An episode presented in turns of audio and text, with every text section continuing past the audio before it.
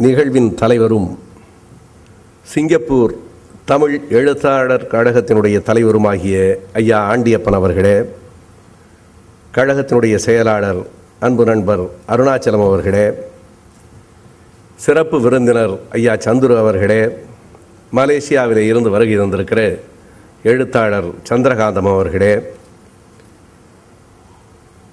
இந்த மேடையிலே கவிதைகளை படித்த அருமை நண்பர்களே என்னுடைய என்றைக்கும் என் மதிப்பிற்குரிய ஆசிரியர் ஐயா கண்ணப்பன் அவர்களே ஆசிரியரிடம் கிடைத்த பாராட்டு என்பது எனக்கு என் தாய்மடியில் கிடைத்த தாலாட்டு போல. மூத்த பேராசிரியர் ஐயா திண்ணப்பன் அவர்களே தமிழ் முரசு பத்திரிகையினுடைய மூத்த நிருபர் பழனிசாமி அவர்களே என் அருமை தோழர் கவிஞர் செவ்வியன் அவர்களே இந்த கழகத்தினுடைய புரவலர்களே சிங்கப்பூர் வாழ் தமிழ் மக்களே கழகத்தினுடைய பல்வேறு பொறுப்புகளிலே இருக்கிற நண்பர்களே உங்கள் அனைவரையும் வணங்கி மகிழ்கின்றேன். என் பேச்சை தொடங்குவதற்கு முன்னால் இந்த மேடையிலே நிகழ்ந்த அந்த இசை போட்டியை பற்றி ஒன்று குறிப்பிட வேண்டும். அத்தனை பேரும் மிக அருமையாக பேசினார்கள் என்றாலும் நான் சுட்டிகளோடு பழகி பழகி அந்த மூன்று பிள்ளைகளும் பாடுகிற போது அவர்களின் உடை அழகும் நடனம் போல அசைந்த அந்த மெல்ல சின்ன நடை அழகும். கவியரசின் தெவிட்டாத பாடல்களும் அதை அவர்கள் பாடிய தேன் குரலும் கேட்ட நேரத்தில் அடடா தமிழ் பேச்சு எங்கள் மூச்சு என்கிற நிகழ்ச்சியை சிங்கப்பூரிலும் நடத்தலாம் போல இருக்கிறதே என்று தோன்றியது. இங்கே நடத்துவதிலே ஒன்றும் சிரமம் இல்லை. ஏனென்றால் நான் நேற்றிலிருந்து கேட்கிறேன் சென்ற முறை வந்தபோதும் கேட்டேன். இங்கே வானொலியிலும் தொலைக்காட்சியிலும் நீங்கள் தமிழ் பேசுகிறீர்கள். நான் தமிழ்நாட்டிலிருந்து வந்திருக்கிறேன் என்பதால் தமிழை பேசுகிறவர்களை தமிழில் வேறு மொழி கலக்காமல் பேசுகிறவர்களை பார்க்கிற போது எங்களுக்கு கொஞ்சம் வியப்பாக இருக்கிறது. எனவே நீங்கள் தமிழ் பேசுகிறீர்கள் என்பது மட்டுமல்ல ஒரு தமிழரே குடியரசுத் தலைவராக அதிபராக இருக்கிற ஒரு நாட்டில் இரண்டு தமிழர்கள் அமைச்சராக இருக்கிற ஒரு நாட்டில் தமிழ் வளரும் மெல்ல தமிழ் இனி வளரும் என்கிற நம்பிக்கையை அந்த நிகழ்வு கொடுத்தது அந்த பிள்ளைகளுக்கும் பாடிய அருமை பாவலர்களுக்கும் என்னுடைய வாழ்த்துக்களை நான் தெரிவித்துக் கொள்கிறேன். பிறகு இங்கே பேசுகிற நேரத்திலே சொன்னார்கள் இதே கவிஞர் கண்ணதாசன் அவர்களினுடைய விழாவிலே இதற்கு முன்னாலே கலந்து கொண்டவர்களெல்லாம் நடிகர் சிவகுமார் அவர்கள் அண்ணன் பஞ்சு அவர்கள் ஆச்சி மனோரமா அவர்கள் என்னுடைய அண்ணன் இயக்குனர் எஸ்பி முத்துராமன் அவர்கள் என்று எல்லோரும் திரைப்படத்துறை சார்ந்தவர்களாகத்தான் இதுவரை பேசியிருக்கிறார்கள். திரைப்படத்துறை சாராத என்னை இங்கே நீங்கள் அழைத்திருக்கிறீர்கள். நானும் கூட திரை இசை பாடல்களிலே இருந்து சற்று விலகி அவருடைய திரை இசை பாடல்கள் ஏராளமானவை. ஆயிரத்தி தொள்ளாயிரத்தி நாற்பத்தி எட்டாவது ஆண்டு முதன் முதலாக ஒரு பாட்டு கலங்கா திருமணமே என்று தொடங்கினார். ஆயிரத்தி தொள்ளாயிரத்தி எண்பத்தி ஒன்றிலே கண்ணே கலைமானே என்று தன் பயணத்தை பாட்டு பயணத்தை முடித்து கொண்டார். இடைப்பட்ட முப்பத்தி மூன்று ஆண்டுகளில் ஐயாயிரத்துக்கும் மேற்பட்ட திரை இசை பாடல்களை எழுதியிருக்கிற ஒரே தமிழ் கவிஞன் கண்ணதாசன் மட்டும்தான். அவரைப் போல பாட்டெழுதி பணம் சேர்த்தவர்களும் தமிழ்நாட்டில் வேறு யாரும் இல்லை. வலம்புரி ஜான் தான் மிக அருமையாக சொல்லுவார். கவியரசு கண்ணதாசன் இந்தியாவின் ஜனாதிபதியைப் போல சம்பாதிக்கிறார். இந்தியாவைப் போல கடன் வாங்கி விடுகிறார். என்று எனவே எல்லோரும் திரை இசை பாடல்களை சொல்லியிருப்பார்கள். நான் அவருடைய கவிதை தொகுப்புகளிலே இருந்து செய்திகளை சொல்ல வேண்டும் என்று கருதுகிறேன். அண்ணன் அவர்களையும் என்னையும் ஒப்பிட்டு அருணாச்சலம் அவர்கள் சில செய்திகளை சொன்னார்கள். விஜய் தொலைக்காட்சியிலே நீயா நானா நிகழ்ச்சியிலே அண்ணனும் நானும் சேர்ந்து கலந்து கொள்ளுகிற போது இதே கேள்வியை நண்பர் கோபி அண்ணனிடத்திலே கேட்டார். இரண்டு பேரும் முற்றுமாக பல இடங்களிலே வேறுபட்டிருக்கிறீர்கள். உடுத்துகிற உடையிலே கூட எப்போதும் அவர் வெள்ளையாடை தான் அணிவார். எனக்கு கருப்பு தான் பிடித்த வண்ணம். அவருக்கு கடவுள் நம்பிக்கை உண்டு. நானோ கோயில் இல்லா ஊரில் குடியிருப்போர் வாழ்க குழைத்து நீர் பூசா கொள்கையினர் வளர்க. ஆயிரமாம் பகைகள் அணிவகுத்த போதும் அயராத பெரியார் அருந்தொண்டு வெல்க என்று இருபதாவது வயதில் கவிதை எழுதியவன். இப்போது அல்ல என்னுடைய இருபதாவது வயதிலே கவிதை எழுதியவன் இப்படி எல்லா நிலைகளிலும் நீங்கள் வேறுபட்டு நின்றாலும் இரண்டு பேரும் ஒருவர் மீது ஒருவர் மிகுந்த அன்போடு இருக்கிறீர்களே எப்படி என்று கேட்டபோது நான் கூட சொல்லவில்லை. ஒரு கவிஞனைப் போல அவர்தான் விடை சொன்னார். வேறொன்றும் இல்லை கண்களை பாருங்கள். கருப்பும் வெள்ளையும் கலந்துதானே இருக்கிறது என்று எனவே நம்மிடத்திலே இருக்கிற கருத்து வேறுபாடுகள் எதுவும் நம் நம் நட்பை பிரித்து விடாது. நமக்குள்ளே இருக்கிற உறவை பிரித்து விடாது. கவிஞர் கண்ணதாசன் அவர்கள் ஆன்மீகத்துக்கு போய் சேர்ந்தாலும் ஐயாவிடத்திலிருந்து தான் அவர் தன் பணியை தொடங்கினார் தன் பயணத்தை தொடக்கினார் என்பதை மறுக்க முடியாது. தந்தை பெரியாரை பற்றி அவர் எழுதிய கவிதை அற்புதமான கவிதை ஊன்றி வரும் தடி சிறிது நடுங்கக்கூடும் உள்ளத்தின் உரத்தினிலே நடுக்கமில்லை. வான் தவழும் ஐயாவை பற்றி அவர் எழுதின இரண்டு வரிகளை மட்டும் சொல்கிறேன் ஊன்றி வரும் தடி சிறிது நடுங்கக்கூடும் உள்ளத்தின் உரத்தினிலே நடுக்கமில்லை. வான் தவழும் வெண்மேக தாடியாடும் வளமார்ந்த சிந்தனையில் ஆட்டமில்லை என்று பெரியாரை பற்றி எழுதிய அழகான கவிதை வரிகள் கவி பேரரசுடையது. இங்கே வந்த நேரத்திலே தான் சொன்னார்கள் ஐயா பெரியார் அவர்கள் இறந்தபோது கவிஞர் கோலாலம்பூரில் தான் இருந்திருக்கிறார். அப்போது கோலாலம்பூரிலே இருந்து கவிஞர் எழுதியிருக்கிறார் இறக்கவே மாட்டார் என்று சிறக்கவே வாழ்ந்த எங்கள் பெரியார் இறக்கவா செய்தார். மறக்கவா முடியும் இந்த மண்ணில் அவர் தொண்டை என்று அவர் எழுதியிருக்கிறார். எனவே கண்ணதாசனுக்கும் பெரியார் வேண்டியவர்தான். பெரியாரிடமிருந்து புறப்பட்ட பிள்ளைதான் கண்ணதாசன். ஆனால் கண்ணதாசனினுடைய இயல்பு எப்போதும் எங்கேயும் ஓரிடத்திலே நிற்க மாட்டார் என்பதை அவரே பல நேரங்களிலே சொல்லியிருக்கிறார். மாற்றம் எனது மானுட தத்துவம் மாறாதிருக்க நான் மரமா செடியா என்று கேட்டவர் அவர். இதில் என்ன ஆபத்து இருக்கிறது என்றால் மாற்றம் எனது மானிட தத்துவம் என்று மட்டும் சொல்லியிருந்தால் சிக்கல் இல்லை மாறாது இருக்கிறவர்களை பார்த்து அப்படி ஒரு விமர்சனத்தை அவர் வைத்தார். மாறாது இருக்கிறான் மரமா செடியா என்று மாற்றம் அவருடைய சுயநலத்துக்காக என்றைக்கும் நேர்ந்ததில்லை. அதுதான் நாம் குறித்து கொள்ள வேண்டிய செய்தி. எது சரி என்று படுகிறதோ அதை செய்கிறவர் அவர். ஒரு முறை ஒரு பொதுக்கூட்டத்திலே கவியரசு பேசிக் கொண்டிருக்கிறார். அந்த கூட்டத்தின் பார்வையாளர்களிலே ஒருவனாக இருந்து நானும் கேட்டுக்கொண்டிருக்கிறேன் கலைஞர் மீது ஒரு கடுமையான விமர்சனத்தை வைக்கிறார். கலைஞர் சொன்னாராம் இவர் மாறி மாறி பேசுகிறார் என்று. சென்ற மாதம் பேசியதையெல்லாம் கண்ணதாசன் இந்த மாதம் மாற்றி பேசுகிறார் என்று என் நண்பர் கருணாநிதி சொல்லுகிறார். அதற்கு கண்ணதாசன் விடை சொல்றார் கேளுங்க. இத்தனை காலம் பழகியும் என் நண்பர் என்னை புரிந்து கொள்ளவில்லையே. நான் காலையில் பேசியதையே மாலையில் மாற்றி பேசுவேன். சென்ற மாதம் பேசியதை இந்த மாதம் மாற்றி பேசியதா பெரிய செய்தி என்று அவர் கேட்டபோதுதான் இறுதியாக கவிஞர் கண்ணதாசன் இறந்த நேரத்திலே கலைஞர் எழுதினார் கண்ணதாசா நிலையில்லாத மனம் உனக்கு ஆனாலும் நிலையான புகழ் உனக்கு என்று எழுதினார். அதுதான் உண்மையும் கூட. கண்ணதாசனே எழுதினார் என் கவிதைகளிலே இருக்கிற கருத்து உங்களை ம- கருத்து உங்களை குழப்பும் கவிதை உங்களை மயக்கும். இன்றைக்கு வரைக்கும் அதுதான் உண்மை. கண்ணதாசனினுடைய பெருமை எங்கே இருக்கிறது என்றால் அவர் கருத்துக்களை ஏற்றுக்கொள்ளாத கருஞ்சட்டை போட்ட என்னாலும் கூட அவரை கழித்துவிட்டு கவிதை வரலாற்றை எழுத முடியாது என்கிற இடத்திலே தான் கண்ணதாசன் வாழ்கிறார். அவருடைய கருத்துக்களை எல்லாம் ஏற்றுக்கொள்கிறவர்கள் பாராட்டுவதல்ல. அதை ஏற்றுக்கொள்ள முடியாதவர்களும் கூட அவன் கவிதைக்கு நிகராய் ஒரு கவிதை இந்த நாட்டிலே பிறக்கவில்லை என்று சொல்லுவது இருபதாம் நூற்றாண்டின் மிகச்சிறந்த கவிஞனவன் என்று சொல்லுவதிலே தான் அவன் பெருமை என்றைக்கும் நிலைத்திருக்கிறது. நான் கவிஞரோடு சந்திரகாந்தம் அவர்களைப் போல ஒரு நெருக்கமான தொடர்புடையவன் அல்ல. பல கூட்டங்களில் தொலைவில் நின்று பார்த்திருக்கிறேன். எழுபத்தி இரண்டாவது ஆண்டு என்னுடைய முதல் கவிதை தொகுதி புது தென்றல் என்கிற பெயரிலே நானும் என்னுடைய நண்பர் கவிஞர் செம்பை சேவியரும் சேர்ந்து எழுதிய அந்த புத்தகத்துக்கு கவிஞர் கண்ணதாசன் அவர்கள் தான் முன்னுரை தர வேண்டும் என்று கேட்டு அவருடைய வீட்டு வாசலிலே போய் நின்றேன். என்னுடைய தந்தையார் காரைக்குடி ராமசுப்பையா அவர்கள் அவருடைய மிக நெருக்கமான நண்பர். என்னுடைய அண்ணன் இயக்குனர் எஸ்பி முத்துராமன் அவர்கள் அவருடைய தென்றல் பத்திரிகையிலே உதவி ஆசிரியராக பணியாற்றியவர். ஆனால் எனக்கு ஒரு வீம்பு இருந்தது நான் அதையெல்லாம் சொல்லவில்லை. நான் தொடக்கத்திலே ஒரு கவிதைகள் எழுதி கொண்டிருக்கிறேன். இந்த கவிதை நூலை படித்துவிட்டு எனக்கு முன்னுரை தருவீர்களா என்று கேட்டேன். வாங்கி கொண்டு அடுத்த புதன்கிழமை வருகிறாயா என்றார். போனேன். பல புதன்கிழமைகள் வந்தன முன்னுரை வரவில்லை.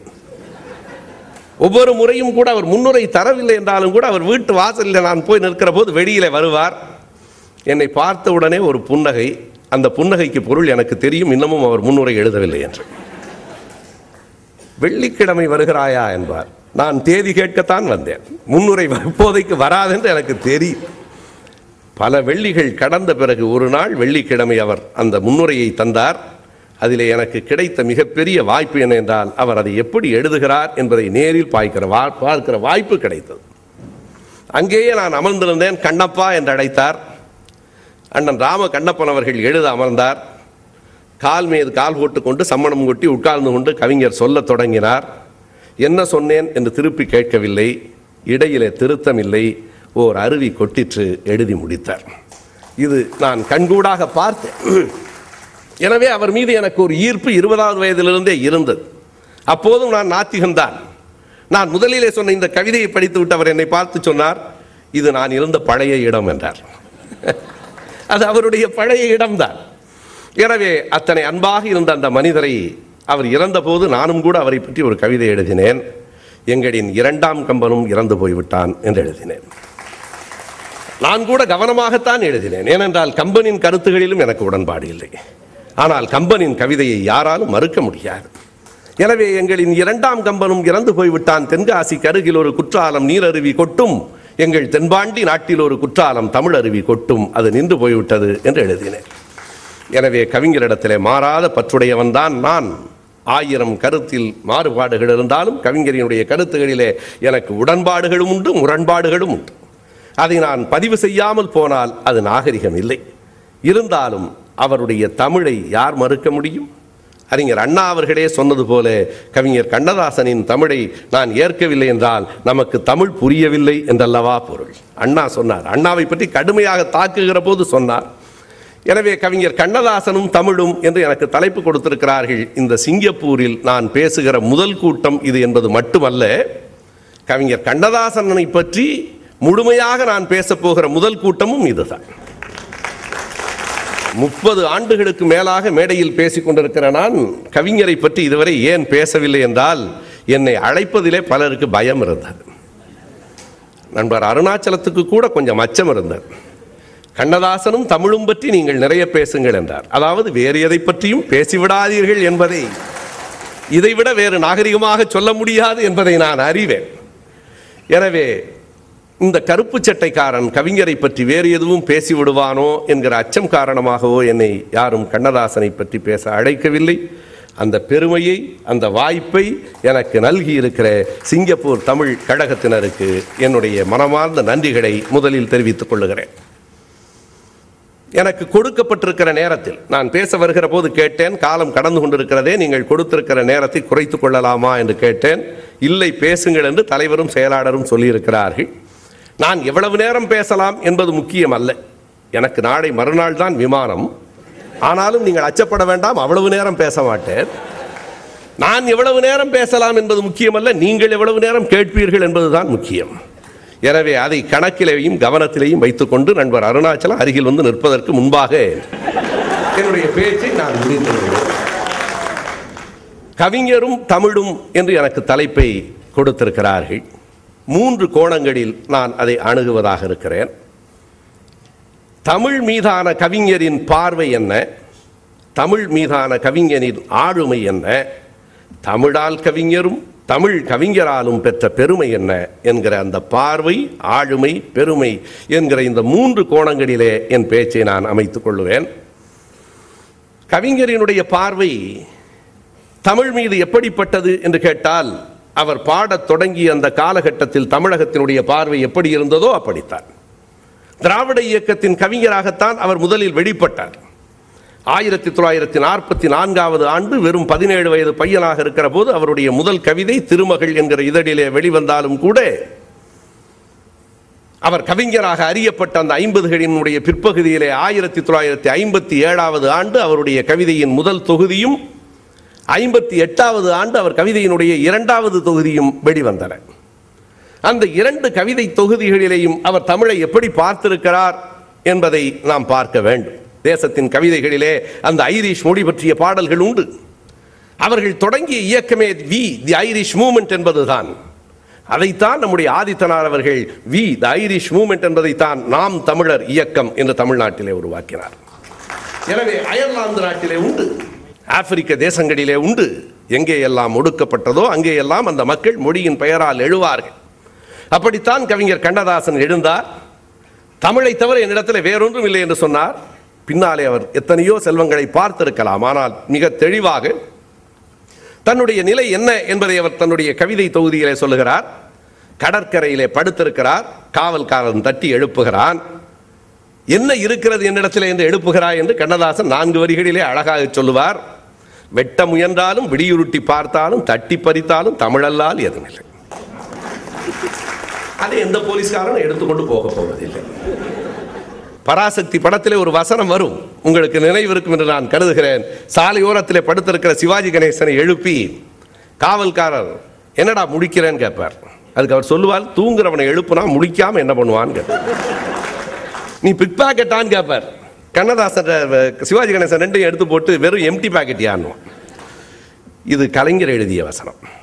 கண்ணதாசன் எழுதுகிறார் வெட்ட முயன்றாலும் விழியுருட்டி பார்த்தாலும் தட்டி பறித்தாலும் தமிழல்லால் எதுவும் இல்லை. தமிழை தாயாய் தமிழை கடவுளாய் தமிழ்தான் எல்லாம் என்று பார்த்த கட்டம்தான் அவருடைய தொடக்கம்.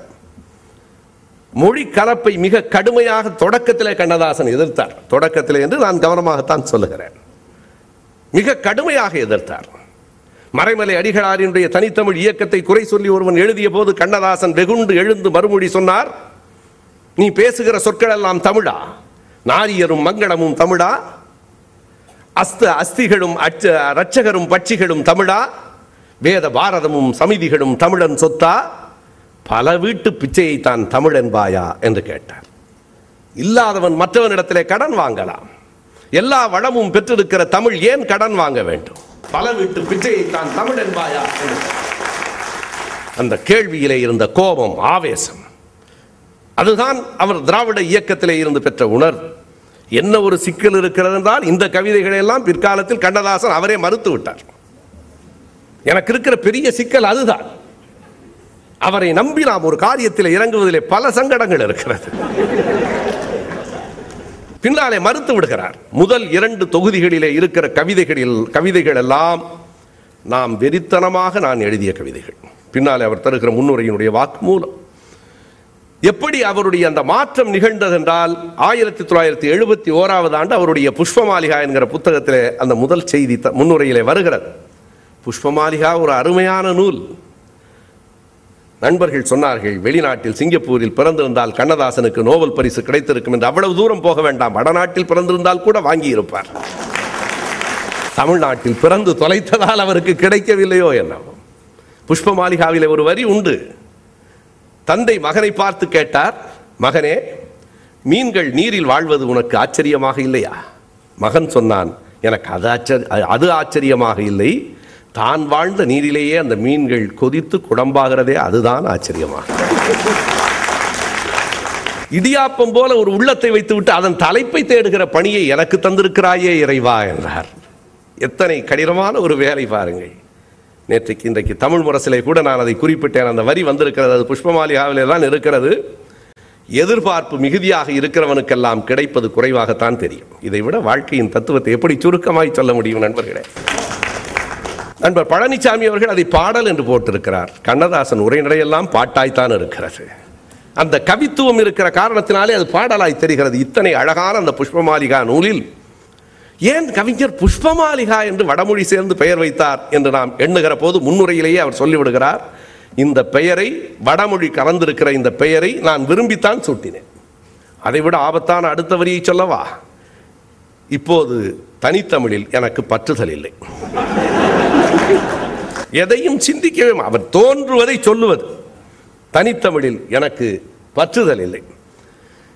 ஒரு மொழியோடு இன்னொரு மொழி மொழி கலக்கிற போது ஏற்படுகிற சுவையை இழக்க நான் விரும்பவில்லை. இதுக்கு மேலே வேற ஒன்றும் சொல்ல முடியாது. இதை என்னால் ஏற்கவும் முடியாது. கண்ணதாசன் சொன்னதையா மறுக்கிறாய் என்றால் கம்பன் சொன்னதையே கண்ணதாசன் மறுத்திருக்கிறார். கண்ணதாசன் சொன்னதை நாம் மறுக்கக்கூடாது. அந்த உரிமையையும் அவரே தருகிறார். இது எழுபத்தி ஒன்றில். பிறகு சத்தியமுத்திரை என்று ஒரு புத்தகம் வந்திருக்கிறது. இரண்டாயிரத்திலே அது வெளியிட்டிருக்கிறார்கள். அது அவர் இறந்து போய் இருபத்தைந்து ஆண்டுகள் கால் நூற்றாண்டுக்கு பிறகு இருபது ஆண்டுகளுக்கு பிறகு. அவருடைய மகன் கண்மணி சுப்பு அவர்கள் அவருடைய வெளியிடப்படாத கட்டுரைகளை தொகுத்து வெளியிட்டிருக்கிறார் சத்தியமுத்திரை. அதில் தனித்தமிழ் என்றே ஒரு கட்டுரை எழுதியிருக்கிறார். அந்த தனித்தமிழ் கட்டுரையில் தனித்தமிழை மிக கடுமையாக சாடி இருக்கிறார். கவிஞரும் தமிழும் எப்படி உறவு இருந்தது? தமிழ் மீதான அவருடைய பார்வை எப்படி இருந்தது என்பதற்காக இவற்றையெல்லாம் நான் சொல்லுகிறேன். அதிலேயும் எழுதுகிறார் தனித்தமிழ் என்கிறது என்பதெல்லாம் பொழுது போகாதவன் வேலை. அது மட்டுமல்ல அவர் இன்னொரு உதாரணங்களை காட்டுகிறார். மலாய் மொழி ரோமன் லிபியிலே தான் எழுதப்படுகிறது. சீன மொழியிலே பாலி மொழி ஏராளமாய் கலந்திருக்கிறது. அத்தனை மொழிகளிலிருந்தும் கடன் வாங்கிக் கொள்வதால் தான் ஆங்கிலம் அன்றாடம் வளர்கிறது. அவருடைய ஒரு விவாதம் அத்தனை மொழிகளிலிருந்தும் கடன் வாங்கிக் கொள்வதால் தான் ஆங்கிலம் அன்றாடம் வளர்கிறது. சர்ச்சில் காலத்திலே வாழ்கிற மக்கள் சாசர் காலத்து ஆங்கிலம் பேச வேண்டும் என்று நினைக்கவில்லை. ஆனால் நாம் தொல்காப்பியர் காலத்தை நோக்கி போகிறோமே நியாயமா என்று கேட்கிறார். இவையெல்லாம் அவரிடத்திலே நமக்கு இருக்கிற முரண்பாடுகள். அதே கண்ணதாசன் தான் சொன்னார் திருக்குறளை போல ஒரு பொருளும் இல்லை மூகாத சிலம்பின்றேல் கூத்தும் இல்லை தப்பாத புறமின்றேல் வீரமில்லை தளிர் போலும் அகமல்லால் காதல் இல்லை எப்போதும் தமிழ் மொழி போல் ஒரு மொழியே இல்லை இருக்கிறது என்பான் தாய் பெண்ணே இல்லைனார். ரொம்ப கடுமையான வார்த்தையை பாரு எப்போதும் தமிழ் மொழி போல் ஒரு மொழியே இல்லை இருக்கிறதுன்னு யாராவது சொன்னான்னா அவன் அம்மா பெண்ணே இல்லடானார். இவ்வளவு கடுமையாக பாடிய கண்ணதாசன் மறுபடியும் சொல்லுகிறார் அன்றாடம் கடன் வாங்குவதால் ஆங்கிலம் வளர்கிறது. சர்ச்சில் காலத்து ஆங்கிலம் சாசர் காலத்துக்கு போகவில்லை தொல்காப்பியர் காலத்துக்கு போக வேண்டும் என்கிறீர்களே என்ன நியாயம் என்று கேட்டால் இது அவருக்குள்ளே நிகழ்ந்த மாற்றம். எழுபத்தி ஆறாவது ஆண்டு இளந்தமிழன் என்கிற ஒரு ஏட்டுக்கு அவர் கொடுத்த பேட்டியிலும் இந்த கருத்தை அவர் வ- வலியுறுத்துகிறார். பேராசிரியர் மெய்கண்டார் அவர்கள் எடுத்த அந்த பேட்டியில் அந்த பேட்டியில் இன்னொரு செய்தி என்ன என்றால் மெய்கண்டார் கேட்கிறார் உங்களுக்கு பிறகு நம்பிக்கை தருகிற கவிஞர்களாக யாரையெல்லாம் சொல்லுகிறீர்கள் என்கிற போது ஒரு ஆறு பெயர்களை அவர் குறிப்பிடுகிறார். அதில் முதல் பெயர் மா கண்ணப்பன் என்று இருக்கிறது. அந்த பேட்டியிலே இருக்கிறது. மூன்றாவதாக ஈரோடு தமிழன்பன் பெயர் இருக்கிறது. பிறகு செண்பகவல்லி என்று சொல்லிவிட்டு அப்படித்தான் நினைக்கிறேன் என்கிறார். கடைசி வரைக்கும் செண்பகவல்லி யார் என்று நமக்கும் தெரியவில்லை. இப்படி ஆறு பெயர்களை குறிப்பிடுகிறார். அந்த பேட்டியிலே தான் சொல்லுகிறார். கோயிலுக்குள் சமஸ்கிருதம் வடமொழி வேண்டாம் என்று சொல்கிறார்களே என்று கேட்கிற போது இல்லை இல்லை சமஸ்கிருதம் இருக்கத்தான் வேண்டும். சமஸ்கிருதத்தை அடியோடு ஒடித்து விடுவது நல்லதல்ல. தமிழ் சமஸ்கிருதம் இரண்டும் தேவை என்று நான் கருதுகிறேன் என்று சொல்கிறார் இதுதான் அவருடைய தமிழ் பற்றிய பார்வையாக இருக்கிறது. ஒன்றை நாம் மறந்துவிடக்கூடாது கண்ணதா கண்ணதாசன் கவிஞர் அவர்கள் தனித்தமிழை மறுத்தாரே தவிர தமிழை மறுக்கவில்லை. தமிழ் மீது கொண்ட பற்றுதலை ஒரு நாளும் இழக்கவில்லை. என்ன சான்று என்று கேட்டால் அவருடைய பாடல்களிலிருந்தே எடுத்து தருகிறேன். அவரே சொல்லுகிறார் என் வாழ்க்கை எதிலே இருக்கிறது என்று அவர் தருகிறார். தாயை தந்தையை கடவுளை யாரையும் நான் நம்பவில்லை. எல்லோரும் என்னை கைவிட்டு விட்டார்கள். தான் பெற்ற தான் பெற்ற பிள்ளையை ஏன் பெற்றோம் என்று தான் தாய் என்று மாண்டு போனாள். தந்தையும் இப்பிள்ளை உருப்படாதென்று தான் தணலிலே வெந்து போனான். அப்பா அம்மா எல்லாம் ஊன் பெற்று இந்த உயிரை கொடுத்த அந்த இறைவன் இருக்கிறானே அவனும் உயரத்தில் நின்று கொண்டான். உதிரத்தின் அணுவிலே தமிழன்னை மட்டுமே உறவாக வந்து நின்றாள். தாய் கைவிட்டாள் தந்தை கைவிட்டார் கடவுள் கைவிட்டார் உதிரத்தின் அணுவிலே உறவா உதிரத்தின் அணுவிலே தமிழன்னை மட்டுமே உறவாக வந்து நின்றாள்.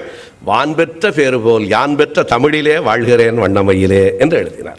கடைசி வரைக்கும் அவருடைய வாழ்க்கை அவருடைய புகழ் அவருடைய செல்வாக்கு எல்லாம் வான் பெற்ற பேர் போல் அவர் பெற்ற தமிழினாலே தான் வாழ்ந்தது. தமிழை அவர் என்றைக்கும் இழக்கவில்லை. கடைசி கடைசியாக அவர் பேசிய அந்த கவிதை அரங்கத்திலேயும் அதை அவர் குறிப்பிடுகிறார். அது அமெரிக்காவிலே மிசிகன் தமிழ்ச்சங்கத்திலே நடந்த அவருடைய பேச்சு. மிசிகன் தமிழ்ச்சங்கத்திலே அவர் ஆற்றிய அந்த உரைதான் கடைசி உரை. அந்த உரையில் அவர் இரண்டு வரிகளை சொல்கிறார் நான் கொண்டு வந்த பொருள் எதுவும் நல்ல பொருள் இல்லை. எடுத்து போகக்கூடிய பொருள் எதுவும் கையிலே இல்லை. பெற்ற தமிழை விட்டுவிட்டால் எனக்கு வாழ்க்கை இல்லை என்று அவர் எழுதுகிறார். இன்றைக்கும் நான் என்னுடைய கருத்தின் அடிப்படையிலே சொல்லுகிறேன் என்று நீங்கள் கருதிவிடக் கூடாது ஏழாவது தொகுதியிலே எத்தனை பக்தி பாடல்கள் இருந்தாலும் அவர் எழுதிய முதல் இரண்டு தொகுதிகளிலே இருக்கிற தமிழ் பாட்டுக்கு இணையாக வேறதையும் சொல்ல முடியாது. இன்றைக்கும் தமிழ்தான் அவரை காப்பாற்றி கொண்டிருக்கிறது. அதை அவர் சொல்லுகிறார். எனவே அப்படி தமிழின் பற்றோடு தமிழின் மீது மாறாத காதலோடு தொடங்கி பிறமுடி கலக்கலாம் என்கிற அளவிலே தன்னுடைய நிலையை மாற்றிக்கொண்டாலும் வான் பெற்ற பேறு போல் யான் பெற்ற தமிழிலே வாழ்கிறேன் வண்ணமையிலே என்கிற நன்றி உணர்ச்சியோடு கடைசி வரைக்கும் வாழ்ந்தவர் கவிஞர். இன்னொரு செய்தியை இந்த மேடையிலே நான் பதிவு செய்ய வேண்டும் என்று கருதுகிறேன். அவருடைய பெயரே முத்தையா என்கிற பெயரை அவர் கண்ணதாசன் என்று மாற்றிக்கொண்டது கண்ணன் என்கிற கடவுளின் பெயரால் அல்ல என்பது ஒரு செய்தி. இது பலருக்கு புதிராகவும் கூட இருக்கலாம். மிக பலர் அப்படித்தான் நம்பிக்கொண்டிருக்கிறார்கள். சேலத்திலே இன்றைக்கும் வாழ்ந்து கொண்டிருக்கிற அவரோடு சேலம் மாடர்ன் தியேட்டர்ஸிலே பணியாற்றிய சவுண்டப்பன் என்கிற ஒரு மிகப்பெரியவர் சொன்ன செய்தியை நான் இந்த அரங்கத்திலே சொல்லுகிறேன். அதற்கு கண்ணதாசன் பாட்டிலே ஒரு சான்றும் இருக்கிறது.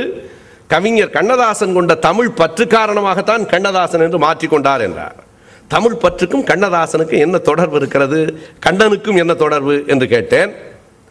வேறொன்றுமல்ல அவர் எந்த கண்ணனுக்கு தாசன் என்று தன்னை மாற்றிக்கொண்டார் என்றால் எப்படி பாரதிக்கு தன்னை தாசன் என்று பாரதிதாசன் பெயர் வைத்துக் கொண்டாரோ அதுபோல ஜலகண்டபுரம் கண்ணனினுடைய தாசன் அவருடைய சீடராக அவர் இருந்தார். அவரிடத்திலே தமிழை அவர் நேசித்தார்.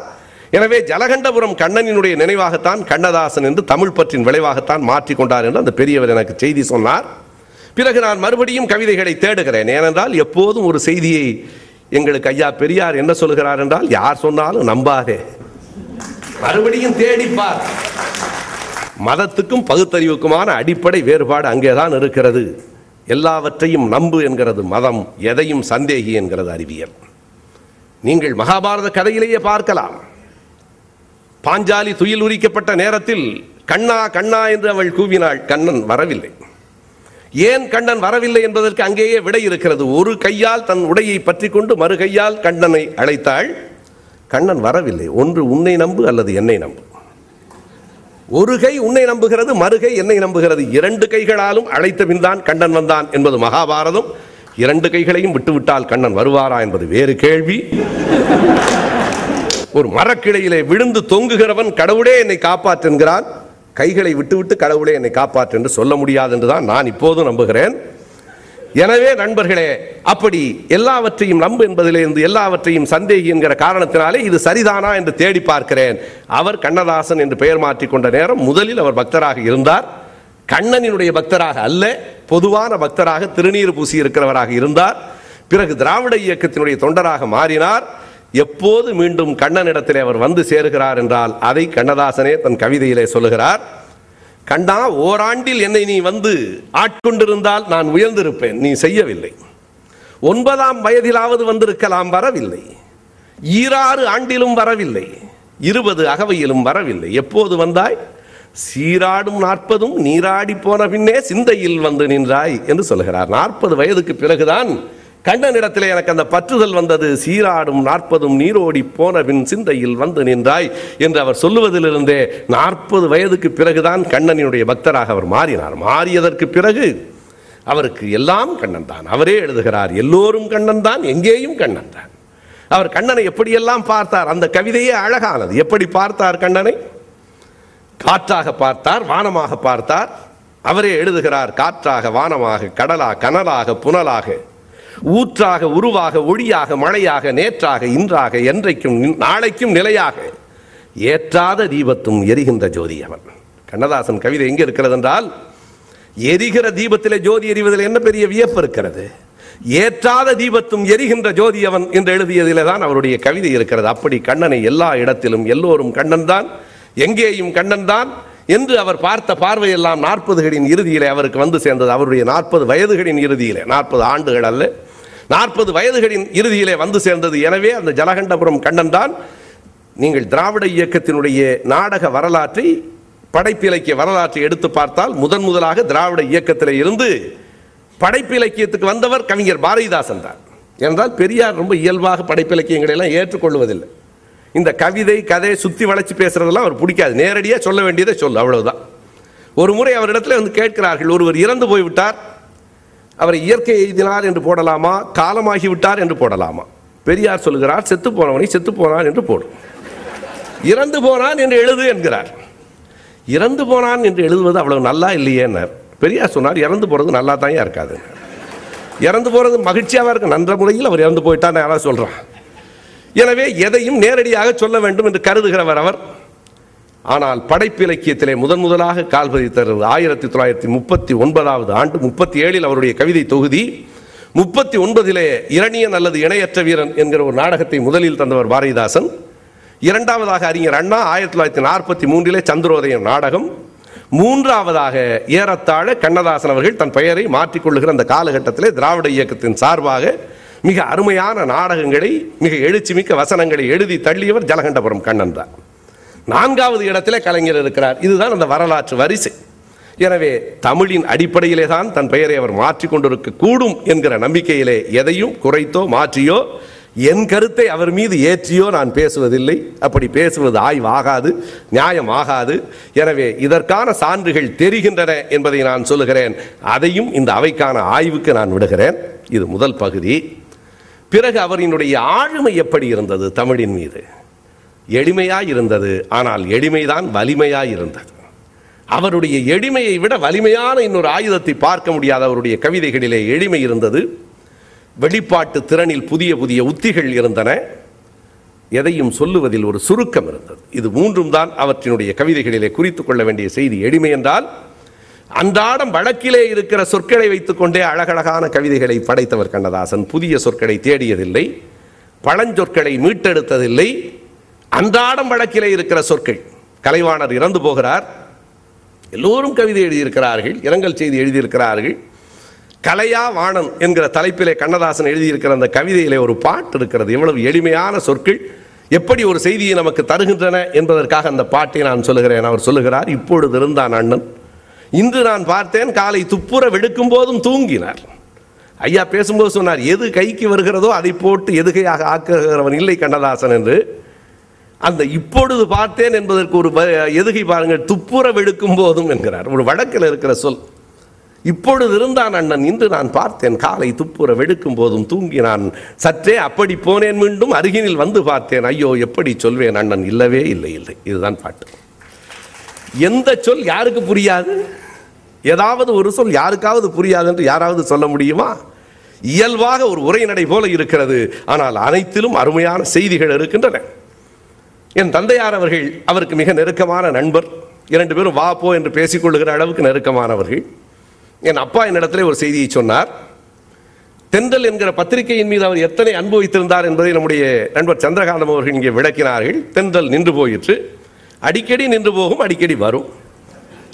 அண்ணன் அந்த பத்திரிகையில் வேலை செய்தார். அவர் தான் சொல்லுவார் எங்களுக்கு சம்பளம் என்று ஒன்றும் கிடையாது. மணியாரர் வந்தால் போய் சாப்பிட்டு கொள்ளலாம். எப்போதாவது கவிஞருக்கு பணம் வந்தால் எடுத்து கொடுப்பார் எண்ணி கொடுக்க மாட்டார். இல்லை என்றால் இல்லை. அவரிடத்திலே பணம் இருந்தால் அவர் மறைப்பதில்லை. இல்லை என்றால் இல்லை. அப்படித்தான் அந்த வாழ்க்கை. தென்றல் நின்று போயிற்று. மறுபடியும் பெருமுயற்சிக்கு பிறகு தென்றலை கவிஞர் கொண்டு வருகிறார். அப்பா தான் விளம்பரம் வாங்க போகிறார்.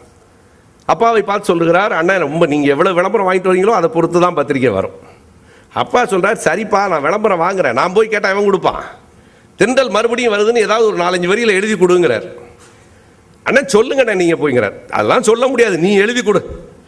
அப்போ நாலைந்து வரி அல்ல நண்பர்களே. இரண்டே இரண்டு வரியிலே கவிஞர் எழுதி கொடுக்கிறார். எத்தனை அழகான கவிதை பாருங்கள். நின்று வரும் தென்றல் இனி என்றும் வரும். அவ்வளோதான் அவ்வளோதான் அந்த கவிதை. நின்று வரும் தென்றல் இனி என்றும் வரும். இது இதை விட சுருக்கமாக எப்படி செய்தி சொல்ல முடியும்னு எனக்கு தெரியல. அவ்வளவு அழகாக சொல்லுகிற ஆற்றல் அவருடைய எளிமை என்பது இருவகைப்பட்டது. ஒன்று அவருடைய கருத்துக்களை எளிமையாக சொல்லுவது. இன்னொன்று இலக்கியத்தின் கருத்துக்களை எளிமையாக்கி தருவது. உற்றாரும் உறவினரும் வீடு மட்டே என்கிற பாட்டு எத்தனை பேருக்கு தெரியும்? வீடு வரை உறவு என்கிற பாட்டு தெரியாதவர்கள் யார்? வீடு வரை உறவு சொல்லாதவன் யாராவது உண்டா? யான் நோக்கும் காலை நிலம் நோக்கும் நோக்கா கால் தான் நோக்கி மெல்லனகும் என்கிற திருக்குறள் தான் நான் உன்னை பார்க்கும்போது நீ மண்ணை பார்க்கின்றாயே. நீ மண் நான் மண்ணை பார்க்கும்போது நீ என்னை பார்க்கின்றாயே. அவ்வளவு எளிமையாக்கி தந்தவர் கவிஞர் தான். பல இலக்கிய வரிகளினுடைய சாக்கம் அவருடைய கவிதைகளிலே உண்டு. கொடிபாடி தேர்பாடி கொய்தண்டார் மாறன் முடிபாடி முத்தாரம்பாடி என்று முத்தொள்ளாயிரம் சொல்லும். அந்த பாட்டிலேயும் ஒரு பெரிய அழகு இருக்கிறது. அவள் பார்க்கிறாள் முதல்ல கொடி தெரிகிறது. அந்த வரிசையை நீங்கள் கவனிக்கணும். ஒரு தேர் வருகிற போது எது முதலில் தெரியும் என்றால் பள்ளத்திலிருந்து மேடு நோக்கி வருகிறதோ என்னவோ முதலில் கொடி தெரியும். கொடிபாடி முடிவா கொடிபாடி முடிபாடி கொய்தண்டார் மாறன் முத்தாரம்பாடி கழுத்தில் இருக்கிற மாலை அப்புறம் தெரியுது. கண்ணதாசன் எழுதுகிறார் நாலு பாடி தானே முத்தொள்ளாயிரத்தில் போட்டான். நாற்பது பாடி. கடல் பாடி மலை பாடி காதலிடம் மங்கையரின் கன்னத்தின் அழகு பாடி.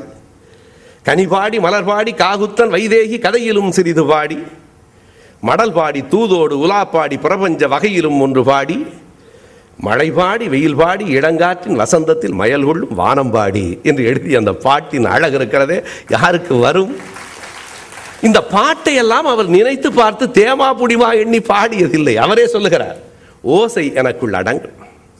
ஓசையிலிருந்து தான் நான் எழுதுவேன். எப்போதும் தேமா புடிமா தெரிந்து கொண்டு எழுதுவது வேறு அதை வைத்துக்கொண்டு எழுதுவது வேறு. வெறும் தேமா புடிமாலாம் வச்சுட்டு தொன்று நிகழ்ந்தது அனைத்தும் உணர்ந்திடு சூழ்கலை வாணர்களும் இவள் என்று பிறந்தவள் என்று உணராத இயல்பினளாம் எங்கள் தாய். இன்னும் எழுத முடியுமா? கூவிடங்காய் அடுத்த புளிமாங்காய் சத்தியமா பாட்டே வராது. பாட்டு அந்த ஓசையில் வரும். தொன்று நிகழ்ந்தது அனைத்தும் உணர்ந்திடு சூழ்கலை வாணர்களும் பாரதிக்கு வந்தது. தமிழில் இரண்டு வரிசை உண்டு. கம்பன் பாரதி கண்ணதாசன் என்பது ஒரு வரிசை. திருவள்ளுவர் சித்தர்கள் பாரதிதாசன் என்பது இன்னொரு வரிசை. எங்களை போன்றவர்கள் இரண்டாம் வரிசையில் மிக ஈடுபாட்டோடு இருக்கிறவர்கள். ஆனால் முதல் வரிசை கவிஞர்களை ஒரு நாள் ஒதுக்க முடியாது. அவனை ஒதுக்கிவிட்டால் தமிழ் கவிதை பிழைக்காது. கம்பனை பாரதியை கண்ணதாசனை நான் ஒதுக்கிவிட்டு எப்படி கவிதையை காப்பாற்றுவது? அந்த அழகு அந்த வலிமை அந்த ஆளுமை இடத்துல இருந்தது. அதுதான் அவருடைய எளிமை. அதாவது சொல்லுகிற போது எதையும் போகிற போக்கில் சொல்வது. பெரிய பெரிய தத்துவ செய்திகளைத்தான் அன்று அல்ல அன்றாட வாழ்க்கை செய்திகளை கூட அழகான கவிதை ஆக்கியவர் கண்ணதாசன் தான். தன் மனைவியை பற்றி அவர் எழுதுகிற பாட்டு இருக்கு. ஆயிரம் பெண்களை பற்றி எழுதியிருக்கிறார். ஆனாலும் எனக்கு என்னவோ அவர் தன் மனைவி பொன்னம்மாவை பற்றி எழுதிய பாட்டுக்கு அவையெல்லாம் இணையாகாது. ஒருவேளை இது உள்ளத்திலிருந்து வந்திருக்கலாம். மற்ற பெண்களையெல்லாம் அந்த நேரத்தில் பொய்யாக கூட அவர் பாடியிருக்கலாம். பொன்னம்மா சமையல் வைத்தால் பூமி எல்லாம் வாசம் வரும். தக்காளி பச்சடியும் சாம்பாரும் காய்கறியும் கொத்துமல்லி சட்டனியும் கோவைக்காய் பொரியலுமாய் அள்ளி அள்ளி வைத்து என் அருகிருந்து பார்த்த மகள். இதில் ஏதாவது கவிதைக்கான பெரிய நுட்பமான செய்தி தக்காளி பச்சடி சாம்பார் காய்கறி யாரால இவ்வளவு அழகாக கவிதையாக்க முடியும் இத்தனையும் பொன்னம்மா சமையல் வைத்தால் பூமியெல்லாம் வாசம் வரும். உள் மனதின் உள்ளே இருந்து வருகிறது. குடித்ததற்கும் குத்திக் கொள்ளுகிற ஊசிகளுக்கும் கண்டிப்பாக என் மனைவி காரணமாக இருந்ததில்லை. அவர் சொல்றார் அதுக்கெல்லாம் அந்த அம்மா ஒரு நாளும் காரணம் இல்லை. நான் கெட்டேன்.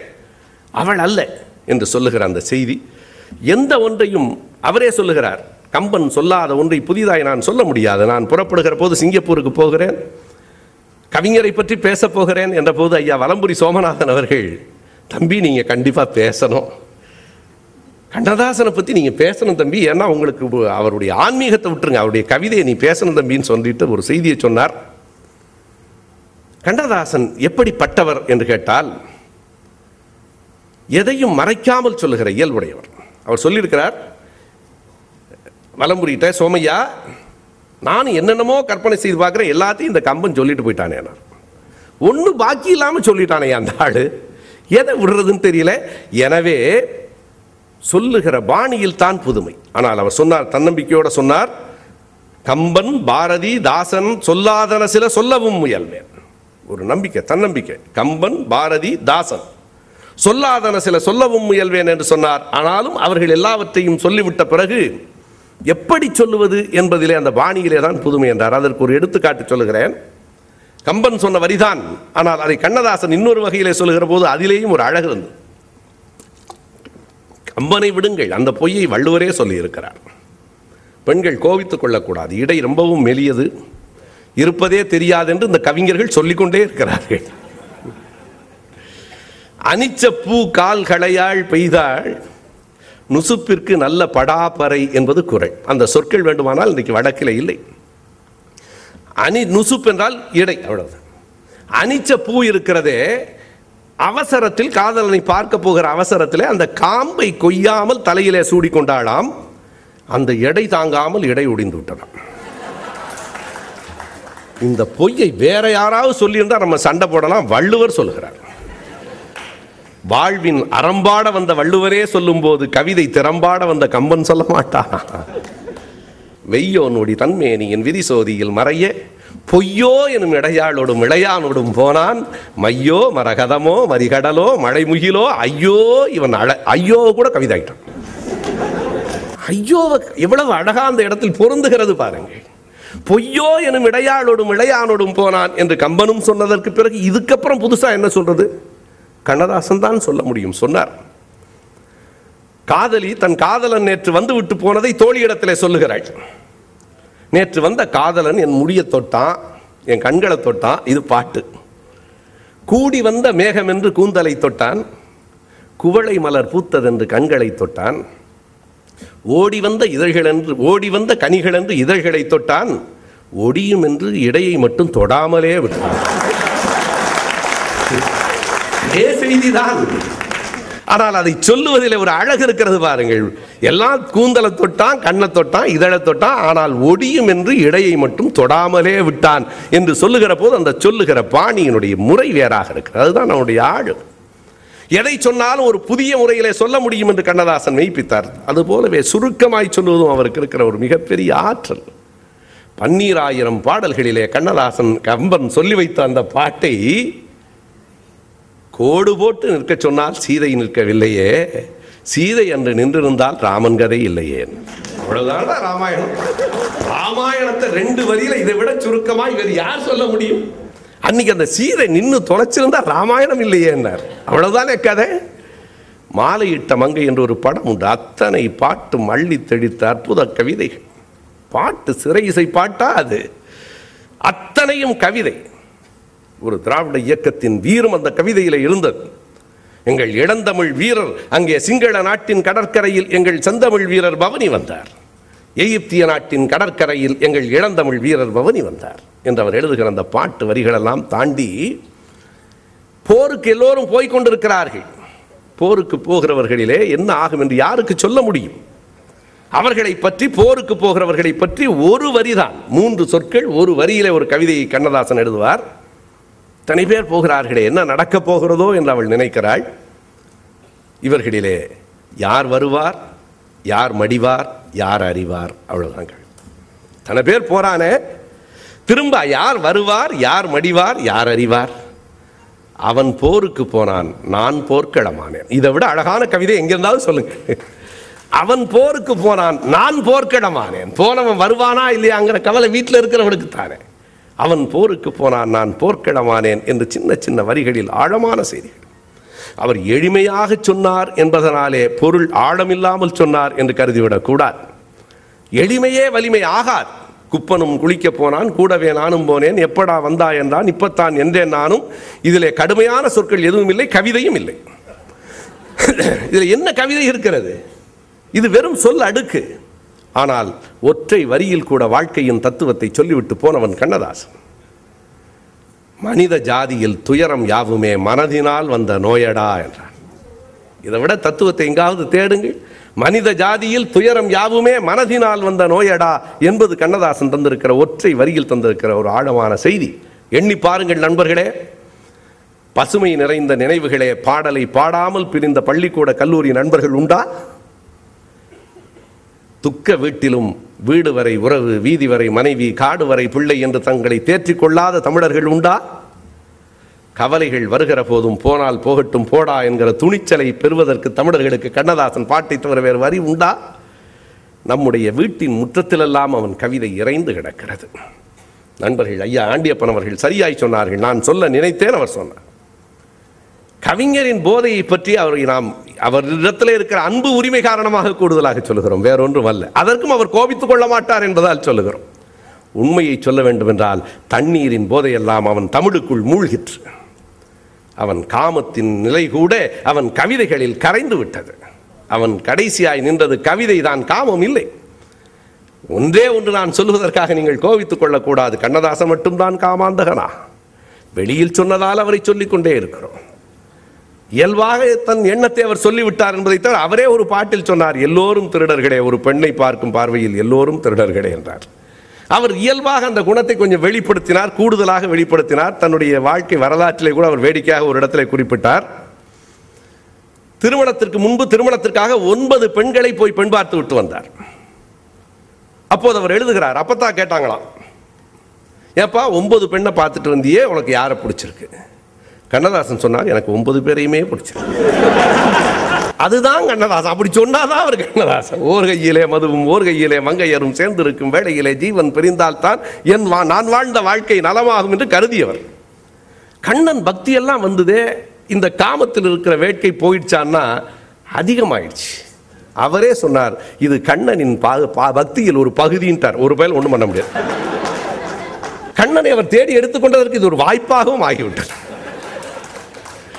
திருவனந்தபுரத்துக்கு மெரிலாண்டு சுப்பிரமணியம் அவர்கள் தயாரித்த அந்த படத்திற்கு சுவாமி ஐயப்பன் படத்துக்கு கதை வசனம் எழுதுவதற்காக போகிறார். இங்கே பாடுகிற போது ரத்னவேல் அவர்கள் சொன்னார்கள் அவன் கிண்ணத்தையும் எந்துவான் கீதையையும் வாந்துவான் திருவனந்தபுரத்துக்கு போகிறார். அப்போது மெரிலாண்ட் சுப்பிரமணியம் அவரை வரவேற்று வீட்டில் உட்கார வைத்து கவிஞரே உங்களுக்கு என்ன வேண்டும்? எழுதுவதற்கு தாள் இருக்கிறது பேனா இருக்கிறது உதவியாளர் இருக்கிறார். எல்லா வசதிகளும் செய்து தந்திருக்கிறேன். வேறு என்ன வேண்டும்? என்று கேட்டார். கண்ணதாசன் சொல்லலாம் இதெல்லாம் இருக்கட்டும்யா. முதல்ல பெத்தட்டின் ஊசி போட்டுக்கிறதுக்கு ஒரு டாக்டரை கூட்டுவானார் மெரிலாண்ட் சுப்பிரமணியம் கன்னத்தில் அடித்துக்கொண்டு கவிஞரே வேண்டாம் விட்டு விடுங்கள் என்றார். கண்ணதாசன் சொல்லுகிறார் நான் மட்டும் விரும்பியாக ஏற்கிறேன். பழகி போய்விட்டேன்.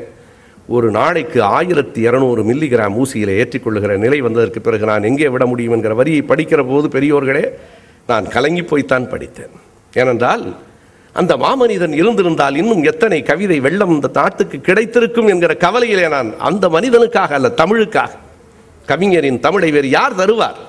யாருக்கு அந்த ஆற்றல் இருக்கிறது? எழுதி முடிக்காத காப்பியங்கள் இப்போதும் அவரிடத்தில் இருக்கின்றன. பர்திருஹரி காவியம் அவர் எழுதவில்லை. பாண்டிமாதேவி பாதியிலே நிற்கிறது. ஈழமகளின் கண்ணீர் என்பது அவர் நெடுநாளாக தன் நெஞ்சிலே வைத்திருந்த காப்பிய தலைப்பு. எதுவும் வரவில்லை. ஒருவேளை அந்த மாகவிஞன் இருந்திருந்தால் ஈழமகளின் கண்ணீரை அவளை விட வேறு யார் தந்திருக்க முடியும்? நண்பர்களே உலகம் முழுவதையும் நேசித்த மரபு நம்முடைய மரபு. நீங்கள் எண்ணி பாருங்கள் யாதும் ஊரே யாவரும் கேளீர் என்று இரண்டாயிரம் ஆண்டுகளுக்கு முன்னால் பேசியவர் நாம் தான் மணிமேகலையிலே அந்த பாத்திரத்திலே அரிசி எடுத்து போடுகிற போது தமிழகத்தினுடைய பசி அருந்து போகட்டும் என்றல்ல பாரடங்கலும் பசிப்புனி அருக என்ற மரபு நம்முடைய மரம் எல்லோரும் இன்புற்றிருக்க நினைப்பதுவே அல்லாமல் வேறொன்று அறியா வேறொன்று அறியேன் என்று சொன்னது நம்முடைய பாட்டு. விசால பார்வையால் பாரடா உனது மானுடத்தை பாரடா உனது மான் மானுட பரப்பை. விசால பார்வையால் விழுங்கு உன் மக்களை உலகம் உண்ணவும் உடுத்த உடுத்து என்று சொல்லிக் கொடுத்தவர் பாரதிதாசன். இத்தனை உலகம் தழுவிய பார்வை இருந்தும் நண்பர்களே என்னால் சொல்லாமல் இருக்க முடியவில்லை. ஈழத்தில் லட்சக்கணக்கான மக்கள் கொல்லப்பட்ட போது உலகத்தின் நாடுகளில் ஒருவர் கண்ணிலிருந்தும் நீர் வரவில்லையே. எல்லோருக்காகவும் நாம் அழுதோம் நமக்காக அழுவதற்கு இந்த உலகத்தில் யாரும் இல்லாமல் போய்விட்டார்களே. ஈழமகளின் கண்ணீர் என்கிற அந்த தலைப்பில் கவிஞரின் காப்பியம் வந்திருக்குமானால் ஒரு வேளை அந்த காப்பியம் நம் நெஞ்சை உலுக்குவதாக கூட இருந்திருக்கக்கூடும். எனவே அப்படி பல காப்பியங்கள் அவருடைய பாதியிலேயே நின்று போய்விட்டன. எதை பற்றியும் கவலைப்படாமல் அவருடைய உடல் பற்றியும் கவலைப்படாமல் தமிழ் பற்றியும் கவலைப்படாமல் தனக்குள்ளே ஏற்றிக்கொண்ட போதையினால் பெத்தட்டின் ஊசியினால் அவருடைய கொஞ்சம் கொஞ்சமாக அவருடைய ஆயுள் சுருங்கிற்றதை அவரே உணர்ந்தார். மெரிலாண்ட் சுப்பிரமணியம் ரொம்பவும் கேட்டுக்கொண்ட நேரத்திலே சொன்னார் நானும் விட்டுவிட வேண்டும் என்று தான் நினைக்கிறேன் பார்க்கலாம் என்கிற பதிலை மட்டும்தான் அவராலே அன்றைக்கு சொல்ல முடிந்தது. பிறகு இங்கே மருத்துவமனையிலே படுத்து பிடிவாதமாக மூன்று மாதம் போராடி அந்த பழக்கத்தை அவர் இறுதியிலே விட்டொழித்தார். அது ஐயப்பன் அருள் என்று அவர் எழுதுகிறார். அது அவர் நம்பிக்கை நான் குறுக்கிடவில்லை. எனவே அப்படிப்பட்ட அந்த செய்திகளிலே எல்லாம் கூட அவர் தமிழுக்காக செய்த அந்த நிலைகளை எல்லாம் நான் எண்ணி பார்க்கிறேன். எத்தனை எளிதாய் எத்தனை வலிமையாய் தன்னுடைய கருத்துக்களை அவர் இந்த இதயத்தில் இந்த இந்த தமிழ்நாட்டிலே பதித்தார். சொல்ல வந்த எந்த ஒன்றையும் எப்படி அவர் சுவையாக சொன்னார் என்று பார்க்கிறேன். அதனாலே தான் பாரதி தா- பாரதியை பற்றி பாரதிதாசன் சொன்னாரே தமிழால் பாரதி பெருமை பெற்றதும் தமிழ் பாரதியால் பெருமை பெற்றதும் என்று அதை உண்மையாய் நான் பொருத்தி சொல்லுகிறேன். கவிஞரால் தமிழ் பெருமை பெற்றதும் கவிஞர் தமிழால் பெருமை பெற்றதும் உண்மை. என்ன பெருமையை பெற்றார் என்றால் இன்றைக்கும் நீங்கள் கேட்டோம் நாம் கேட்டோம் திரை இசை பாடல்கள் தான். எத்தனை அழகான இலக்கியங்கள் அவை. அவரே சொல்லுகிறார். ஏறத்தாழ மூவாயிரத்தி எண்ணூறு பாடல்களை எழுதி முடித்திருக்கிற வேளையிலே சொல்லுகிறார். அதற்கு பிறகு அவர் ஐயாயிரத்தை தாண்டி எழுதிவிட்டார் மூவாயிரத்தி எண்ணூறு பாடல்களை எழுதியிருக்கிற நேரத்திலே சொல்லுகிறார் அந்த எண்ணூறு பாடல்கள் வேண்டுமானாலும் குப்பையாக கூட இருக்கட்டும் மூவாயிரம் பாடல்கள் காலத்துக்கும் நிற்கும். உங்கள் கவிதைகள் எத்தனை நாள் வாழும் என்று பேட்டியிலே கேட்கிறார்கள் குறைந்தது ஐநூறு ஆண்டுகள் வாழும் என்கிறார். இல்லை கவிஞரே இன்னும் கூடுதலாய் வாழும். மனிதர்கள் வாழ்க்கையிலே உணர்ச்சிகள் இருக்கிற வரை உறவுகள் இருக்கிற வரை உங்கள் கவிதைகள் வாழும். செத்து போகிறவனுக்கு கூட வாழ நினைத்தால் வாழலாம் என்கிற நம்பிக்கையை தருகிற வரை உங்கள் கவிதை வாழும். கண்டிப்பாய் உங்கள் கவிதை காலம் கடந்து நிற்கும். அதனாலே தான் நான் முதலில் குறிப்பிட்டேனே. அறிஞர் அண்ணா அவர்கள் கூட கண்ணதாசனை பற்றி சொல்லுகிற போது இப்படி சொல்லுகிறார். அவரைப் போல வாழ்த்தி பாராட்டி பாடியவர்களும் இல்லை. அவரே சொல்லுகிறார் ஒருவனை மலையளவு தூக்குவதில் பின் வலிக்கும் வரை தாக்குவதில் நான் மனிதர்களில் நான் தெய்வ மிருகம். ரெண்டு வேலையும் செய். நான் எல்லோருக்கும் கத்தியும் கொடுத்திருக்கிறேன் கேடையும் கொடுத்திருக்கிறேன். என்னை வைத்தே அவர்கள் சண்டை போட்டுக் கொள்ளலாம். எல்லாரையும் பாராட்டி எழுதியிருக்கிறார் திட்டி எழுதியிருக்கிறார். பிறகு ஒரு இடத்திலே சொன்னார் இனிமேல் வானளவு வாழ்ந்தாலும் மலையளவு தந்தாலும் மனிதரை பாட மாட்டேன் அடே அப்பா கவிஞர் இனிமேல் மனிதரை பாட மாட்டார் என்று அடுத்த பக்கத்தை புரட்டினால் மாதரை பாடுமனமேங்கிறார் முதல் பக்கத்தில் தான் மனிதரை பாட மாட்டேன்னாரு அடுத்த பக்கத்துல மாதரை பாடு மனமே முடியாதுடா என்னால் பெண்களை பாடாமல் அழகிய பாடாமல் இருக்க முடியாது போடான்ட்டார். அண்ணாவை பற்றி அவர் எழுதியிருக்கிற கவிதைகள் அற்புதம். அண்ணா பேசினாராம் அதை கேட்டுவிட்டு கவிஞர் கண்ணதாசன் எழுதுகிறார் அவர் பேசத்தான் செய்தார் ஆனால் கேட்டவர்கள் எல்லாம் பாட்டென்று விளம்பி போனார். அண்ணாவின் பேச்சு கேட்க பாட்டாக இருந்தது. முத்திலே அழகு இருக்கும் முல்லையில் மனம் இருக்கும் மொத்தமும் நிறைந்திருக்கும் எம் அண்ணா மொழிகின்ற வார்த்தையிலே. ரெண்டையும் அவர் சொல்லுகிற அந்த மிகச் சுருக்கமாகத்தான். முத்திலே அழகு இருக்கும் முல்லையில் மனம் இருக்கும் மொத்தமும் நிறைந்திருக்கும் எம் அண்ணா மொழிகின்ற வார்த்தைகளில் பகைவரை சிரிக்க வைப்பார் பாம்பையும் மயக்கி வைப்பார். வகை வகை நூல்கள் தந்தார் எம் அண்ணா வாழ்வெல்லாம் நிறைந்து நின்றார். அந்த கண்ணதாசன் தான் தோழர் அண்ணாத்துறை பற்றினு எழுத தொடங்கினார். தமிழ் தேசிய கட்சி போனதற்கு பிறகு அறிஞர் அண்ணா சொன்னார் நான் திராவிட திண்ணையில் இருந்து கொண்டாவது திராவிட நாடு கேட்பேன் என்று. அதை கண்ணதாசன் கேலி செய்தார். திண்ணையிலே இருந்து பிற திராவிட நாடு என்பது என்ன தொன்னையிலே நெய்யா? தொன்னையிலே இருந்து பிற திராவிட நாடு என்பது என்ன தொன்னையிலே நெய்யா சோற்றுக்கு புளி குழம்பா போட்டு புரட்டி விளையாடும் சீட்டாட்டம் தானா? இது மூணு அண்ணாவுக்கு ரொம்ப பிடிச்சது. எதுக்காக? இது மூன்று அண்ணாவுக்கு ரொம்ப பிடிக்கும். இதை நிருபர்கள் கேட்கிறார்கள். கவிஞர் உங்களை பற்றி கடுமையாக சொல்லுகிறாரே சொல்லட்டும். கவிதையால் உங்களை தாக்குகிறாரே நீங்கள் அதற்கு ஒன்றும் பதில் சொல்ல வேண்டாமா? அப்போதுதான் அண்ணா சொல்லுகிறார் கவிஞரை நான் திருப்பி சொன்னால் தமிழ் எனக்கு புரியவில்லை என்று பொருள். தம்பி என்னை திட்டினாலும் தமிழால் தான் திட்டுகிறான். திட்டட்டும் என்று அந்த பெருந்தன்மையில தான் அண்ணா வெற்றி பெற்றார் எல்லாரையும். அந்த பெருந்தன்மையில அத்தனை பேரும் கீழே விழுந்தாங்க ஐயா பெரியார் உட்பட. பெரியார் கடுமையா திட்டுவார். அண்ணா ஒன்றும் சொல்ல மாட்டார். முத்துராமலிங்க தேவர் கடுமையா திட்டுவார். அண்ணா பதில் பதில் சொல்ல மாட்டார். அதற்கு பிறகு கண்ணதாசன் அதற்கு ஒரு பதில் சொன்னார். அந்த பதிலும் கவிதை. கலைவாணர் அரங்கத்தில் நடந்த ஒரு ஒரு கவியரங்கில் அதாவது புலமை பித்தன் பொன்னிவளவெல்லாம் கண்ணதாசனோட சண்டை போட்டுக்கிட்டு கவிஞர் கண்ணதாசன் அந்த மேடை விட்டு வெளியே போயிடுறார். கொத்தமங்கலம் சுப்பு சமாதானம் பண்ணி கூட்டு வர்றார். அப்போது அண்ணாவை பற்றி அவர் சொல்றார் நான் ஒரு காலத்தில் அண்ணாவை திட்டினேன். இப்போ என் மனநிலை என்ன என்று தெரியாமல் நீங்கள் இப்படி பேசுகிறீர்களே என்று சொல்லிவிட்டு பாடினார் ஒரு பாட்டு பல்லவ நாட்டில் ஒரு ஆலமரம் என்று ஒரு பாட்டு. இப்போதும் எனக்கு நினைவிருக்கிறது. அந்த கூட்டத்தில் அவர் சொன்னார் அண்ணாவை நான் வேல்கொண்டு தாக்கினேன் என்பது உண்மைதான். ஆனால் நான் தாக்கிய காயம் அவருக்கு ஆறி போய்விட்டது ஆனால் வேலை பிடித்திருந்த கைகளில் இன்னமும் எனக்கு வலி இருக்கிறது இது ஒரு கவிதை. கண்ணதாசன் சொல்லுகிற எல்லா வரிகளும் கவிதைகளாக இருக்கின்றன. அதனாலே தான் அவ்வளவு கடுமையாக கவிஞரை அந்த மேடையிலே சாடிய புலவர் புலமைப்பித்தன் கூட கவிஞர் இறந்தபோது என்ன எழுதினார் தெரியுமா? அவரை புதைக்கப் போகிறார்களா எரிக்கப் போகிறார்களா என்று கேட்டபோது புதைத்தால் என்ன எரித்தால் என்ன? புதைக்க நேர்ந்தால் பாட்டால் பூமியே மணக்கும் புலமைப்பித்தன். புதைக்க நேர்ந்தால் பாட்டால் பூமியே மணக்கும் தீயால் சிதைக்க நினை சிதைக்க நேர்ந்தால் அந்த தீயலாம் தமிழ் மணக்கும். அந்த நெருப்பே தமிழ் மணக்கும்டா அவனை எரிச்சான்னு சொன்னார். எது கண்ணதாசனின் பெருமை என்றால் அவர் கருத்தை ஏற்காத மாற்று கருத்துடையவர்களாலும் கூட மதிக்கப்பட்டான் காலத்துக்கும் என்பதுதான் கண்ணதாசனின் பெருமை. அண்ணாவும் பெரியாரும் கலைஞரும் புலமைப்பித்தனும் பாராட்டியதற்கு பிறகு நான் பாராட்டுவதில் என்ற பெரிய செய்தி இருக்கிறது? அவ்வளவு கடுமையாய் புலவர் புலமை பித்தன் எதிர்த்தவர் தான் சொன்னார் அவனை தீயில் எரிக்க நேர்ந்தால் அந்த தீயெல்லாம் தமிழ் மணக்கும். அப்படிப்பட்ட ஒரு மிகப்பெரிய புகழை தமிழை கையிலே ஆண்டவன் அந்த கவிஞர் கண்ணதாசன் தான். அதைத்தான் அண்ணா அவர்கள் தன்னுடைய அந்த வரிகளிலே எல்லாம் எழுதினார். பிறகு கண்ணதாசன் அதை உணர்ந்தார். இந்த அரசியலே எனக்கு வேண்டாம் என்கிற நிலைக்கு வந்தார். அப்போதுதான் அவர் கண்ணனிடம் போய் சேர்கிறார். இனி வேண்டாம் இந்த அரசியல். ஒரு கவிதையில் எழுதுகிறார் ஒரு கணிகையாக இருக்கலாம் திருடனாக இருக்கலாம் கொலைகாரனாக இருக்கலாம். அரசியல்வாதியாக இருந்தால் இந்த மூன்றுமாய் இருப்பதாக ஆகிவிடுகிறது என்று எழுதுகிறார். கட்சிக்கு கட்சி மாறும் கணிகையாகிறேன். அடுத்தவன் கருத்தை திருடும் திருடனாகிறேன். நல்லவன் ஒடுக்கத்தை குலைக்கிற கொலைகாரனாகிறேன். வேண்டாம் அரசியல் என்கிற கட்டத்திற்கும் அவர் வந்து சேர்ந்தார். அது ஏறத்தாழ அவருடைய ஐம்பது வயதுகளிலே தான் என்றைக்கும் அவர் எவனுக்கும் வஞ்சகமாக நடந்து கொண்டதில்லை. அவர் எழுதுகிற ஒற்றை வரியை நான் சொல்ல வேண்டும். மறைவாக வளமான செல்வத்தை மறைவாக பெட்டியில் வைத்ததே என்றும் இல்லையே என்கிறார். அவரை விட சம்பாத்தியம் கிடையாது. பணத்தை மறைக்க தெரியாத மனிதன் கண்ணதாசன் தான். கண்ணதாசன் நல்ல கவிஞர் கண்ணதாசன் நல்ல எழுத்தாளர். விட்டு விடுங்கள் அதையெல்லாம் தாண்டி கண்ணதாசன் மிக நல்ல மனிதர். பொன்விழாவில் கள்ளமில்லாத சிரிப்பு. நான் தொலைவாக இருந்து பார்த்தவன் படங்களில் தான் பார்த்தவன்.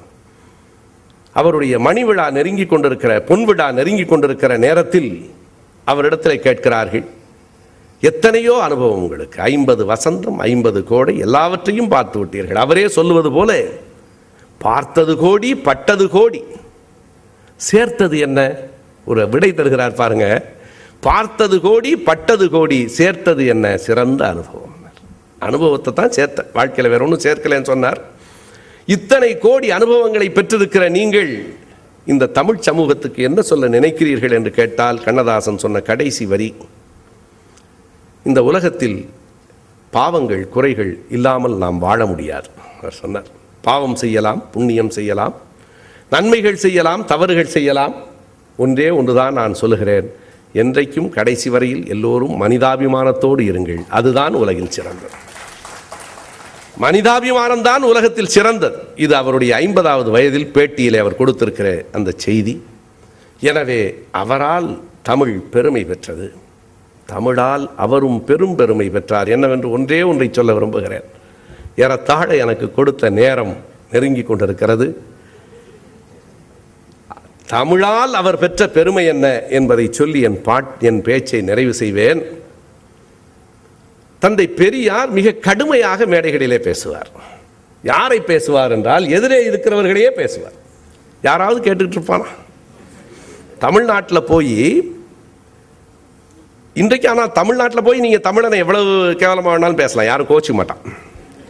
தமிழன் முட்டாள் பேசாமல் இருப்பான் மாடு தமிழனுக்கு உணர்ச்சி இல்லை பேசாமல் இருப்பான். ஆனால் நீங்கள் ஏதாவது ஒரு ஜாதி சொல்லி இந்த ஜாதிக்காரனுக்கு உணர்ச்சி இல்லைன்னு சொன்னால் நான் மேடை விட்டு இறங்க முடியாது. எனவே தமிழ்நாட்டில் இருக்கிற எல்லோரும் தன்னை ஒரு ஜாதிக்காரனாக நினைத்துக் கொண்டிருக்கிறானே தவிர தமிழனாய் நினைக்கவில்லை. ஐயா பெரியார் மிக கடுமையாக எல்லாரையும் தாக்குவார். எல்லாம் பேசாமல் இருப்பாங்க கேட்டுக்கிட்டு இருப்பாங்க. எதிர்க்கட்சிக்காரர்கள் கூட ஒன்றும் சொல்லுவதில்லை. என்ன காரணம் என்றால் பலரும் மிக தவறாக ஒரு விடையை சொன்னார்கள். ஐயாவின் வயது காரணம் என்று. வயது காரணம் இல்லை. நான் கேட்குற வயதான ஒரு ஆள் வந்து திட்டினா பேசாமல் இருந்துருவோமா? வயது காரணம் அல்ல. அவருடைய அறிவு கூட காரணம் அல்ல. அவருடைய சுய சிந்தனை காரணம் அல்ல ஏன் பொறுத்து கொண்டார்கள் என்றால் அவர் அந்த தமிழ் இனத்துக்கு செய்த தொண்டு காரணம் அதனால் பொறுத்து கொண்டார்.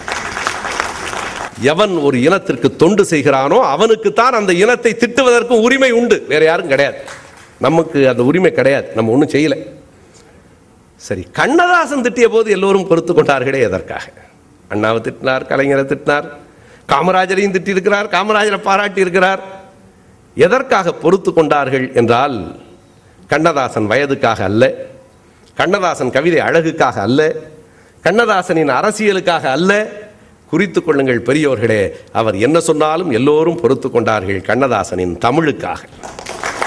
தமிழ்தான் அவருடைய வாழ்க்கையின் ஆசைகள் எல்லாம் வெல்லவில்லை. அவரை போல் ஆசைப்பட்டவன் கிடையாது. ஒரு பாட்டு உங்களுக்கெல்லாம் தெரியும். அவருக்கு ஒரு ஆசை பாருங்க. அதாவது இயற்கையை ரசிக்கிறார். சிறுமழை தூறல் சாரல் கொள்கின்றாள் இயற்கை என்னை கொஞ்சத்தான் பருவம் இல்லை. அடடா இந்த உலகத்தில் கடவுள் என்னை விட்டு வைக்கக்கூடாதா இருபதே வயதில் என்னை இருநூற்றி ஐம்பது ஆண்டு பருவத்தில் அவன் வைத்தானேல் இப்படிப்பட்ட பேராசை ஒரு பயலுக்கும் வராது. இருநூற்றி ஐம்பது வருஷம் இந்த உலகத்தில் இருக்கணுங்கிறார். அது கூட பெருசு இல்லை. இருபது வயசுக்காரனாவே இரநூத்தம்பது வயசு இருக்கணுங்கிறார். எதுக்காகன்னு சொல்றார். இருபதே வயதில் என்னை இருநூற்றி ஐம்பது ஆண்டு பருவத்தில் அவன் வைத்தானேல் பார்க்கின்ற அனைத்தும் பார்த்து மறுவற்ற பெண் கூட்டத்தின் மடியிலே புரண்டு நித்தம் ஒரு கிண்ணம் மாற்றி மாற்றி உலகத்தை அனுபவிப்பேன். அடுத்த பாட்டு இருக்கு பாருங்க. இந்த மகிழ்ச்சி அப்படியே நெகிழ்ச்சியாக சொல்லுகிற வரி இறைவனா விடுவான். இறைவனா விடுவான் என்னை இருபாலும் விலங்கு போட்டு குறையுள்ள மனிதனாக்கி குரங்கு போல் ஆட்டுவித்து முறையாக வயது போக முதுமையும் நோயும் தந்து சிறைவாசம் முடிந்ததே போல் ஜீவனை முடித்து வைப்பான். இதானடா வாழ்க்கை? அவ்வளவுதானே? இப்படித்தானே இந்த வாழ்க்கை முடியும்? எப்படி இறைவன் விடுவான் இறைவனா விடுவான்? இல்லை இல்லை இப்படித்தான் நம்முடைய வாழ்க்கை முடியும் என்று சொல்லுகிறார். பக்தியில் கூட மற்றவர்கள் பாடிய பாட்டுக்கும் கண்ணதாசன் பாட்டுக்கும் வித்தியாசம் உண்டு. வெறும் போற்றுதல் அகவல் அல்ல. கண்ணதாசன் பாட்டில் நானே கடவுள் நம்பிக்கை இல்லாத ஒருத்தனே படிக்கிற போது ஒரு இடத்துல நெகிழ்ந்து போனேன் கண்ணனை பார்த்து சொல்லுகிறார் தளர்ந்த உடம்பில் சக்தியை கூட்டு. இது சாதாரண வரி தான். அடுத்த வரி பாருங்க. தளர்ந்த உடம்பில் சக்தியை கூட்டு கண்ணா தாயாய் இருந்து எனக்கு சாதம் ஊட்டுனார். தாய் ஊட்டுகிற சாதத்துக்கு இணையாக வேற ஏதாவது உண்டா உலகத்தில்? ஆயிரம் இருந்தாலும் ஒரு பிள்ளைக்கு தாயாகுமா?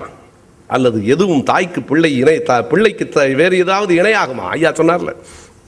ஒரு பாட்டு தான் மணல் கூட ஒரு நாளில் பொன்னாகலாம் மழை கூட சில நாளில் தேனாகலாம் அவையாகும் நீயாகுமா? அம்மாவென்று அடைக்கின்ற சேயாகுமா? கண்ணாடி வைரங்கள் நீயாகுமா? அவையெல்லாம் முனை போல கதை பேசுமா? இரு கைவீசி உலகாளும் மகனாகுமா? எந்த அம்மாவுக்கு இந்த பாட்டு பிடிக்காது? எத்தனை காலம் இந்த உலகில் தாய் இருக்கிறாளோ அத்தனை காலம் இந்த கவிதைகள் வாழும். இரு கைவீசி உலகாளும் மகனாகுமா? என்று கேட்டார். எனவே தமிழுக்கு அவர் பெருமை சேர்த்தார். தமிழால் அவர் பெருமை பெற்றார். அவருடைய கவிதைகளின் போக்குகளில் பல்வேறு விதமான போக்குகள் ஏற்பட்டன. மழை பெய் மாரியம்மா என்று பாட்டெழுதினார். திருப்பதி வெங்கடாஜலபதி கோயிலிலே போய் உண்டியலிலே எல்லா பயலும் பணம் போட்ட போது கவிதை எழுதி உள்ள போட்டார். அவருடைய மகள் விசாலாட்சி திருமணத்தின் போது கவித்தூக்கு போடுகிறேன் போட்டார். ஆனால் உண்மையாய் சொல்லுகிறேன் அந்த கவிதையை படிங்க. எனக்கு திருப்பதி வெங்கடேச பெருமாள்கிட்டலாம் நம்பிக்கை இல்லை. ஆனால் அந்த கவிதை அந்த உண்டியலில் போடப்பட்ட எந்த பொன்னையும் பொருளையும் விட உயர்ந்தது. அத்தனை அழகான கவிதை அது. அந்த கண்ணதாசனின் பெருமையை பேசுவதற்கு ஆயிரம் முரண்பாடுகள் இருந்தாலும் அவன் தமிழ் என்றைக்கும் நமக்கு உடன்பாடாக இருக்கிறது என்கிற அடிப்படையில் என் கருத்துக்களை பகிர்ந்து கொள்வதற்கு இந்த மேடையிலே வாய்ப்பு தந்தவர்களுக்கு மீண்டும் நன்றி சொல்லி ஒரு செய்தியை கடைசியாய் அவன் பாட்டு ஒன்றை சொல்லி முடிக்கிறேன். ஒரு தமிழ் தேசிய கீதம் ஒன்றை கண்ணதாசன் எழுதினார். ஏனோ அது உலகத்தில் பரவாமல் போயிற்று. ஒரு போர் நடை பாட்டில் எழுதிய பாட்டர். நான் அதை இந்த அரங்கத்தில் சொல்லுவதற்கு காரணம் இனி அரங்கெல்லாம் உலகெல்லாம் பாட்டு ஒலிக்க வேண்டும் என்பதற்காக அந்த பாட்டிலே அவன் தமிழை வாழ்த்துகிறார் தமிழர்களை வாழ்த்துகிறார் தமிழ் நாட்டை வாழ்த்துகிறார் எல்லாவற்றையும் தாண்டி உலக மக்களையே வாழ்த்துகிறார். அந்த பாட்டு எங்கள் அன்னை எங்கள் நாடு எங்கள் மக்கள் வாழ்கவே. ஒரு போர் பரணி அது. எங்கள் அன்னை எங்கள் நாடு எங்கள் மக்கள் வாழ்கவே. இன்ப முத்தமிழ் வளர்க்கும் தங்க மக்கள் வாழ்கவே. அலையிருக்கும் அலையிருக்கும் காற்றிருக்கும் நாள் வரை அறிவிருக்கும் தமிழர் நாடு ஒளிபடைத்து வாழ்கவே. நாம் பாடாமல் வேறு யார் பாட அந்த பாட்டை? அலையிருக்கும் இருக்கும் காற்றிருக்கும் நாள் வரை அறிவிருக்கும் தமிழர் நாடு ஒளிபடைத்து வாழ்கவே. மன்னராண்ட மதுரை தஞ்சை காஞ்சியோடு உறந்தையும் மறவர் நாடும் உலகுமுற்றும் வாழ்க வாழ்க வாழ்கவே. உலகுமுற்றும் வாழ்க வாழ்க வாழ்கவே. வாய்ப்புக்கு நன்றி.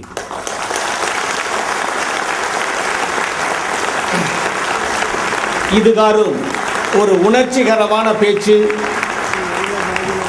முறையாக தயாரித்த அற்புதமான பேச்சு ஆய்வு போன்ற பேச்சு அற்புதமான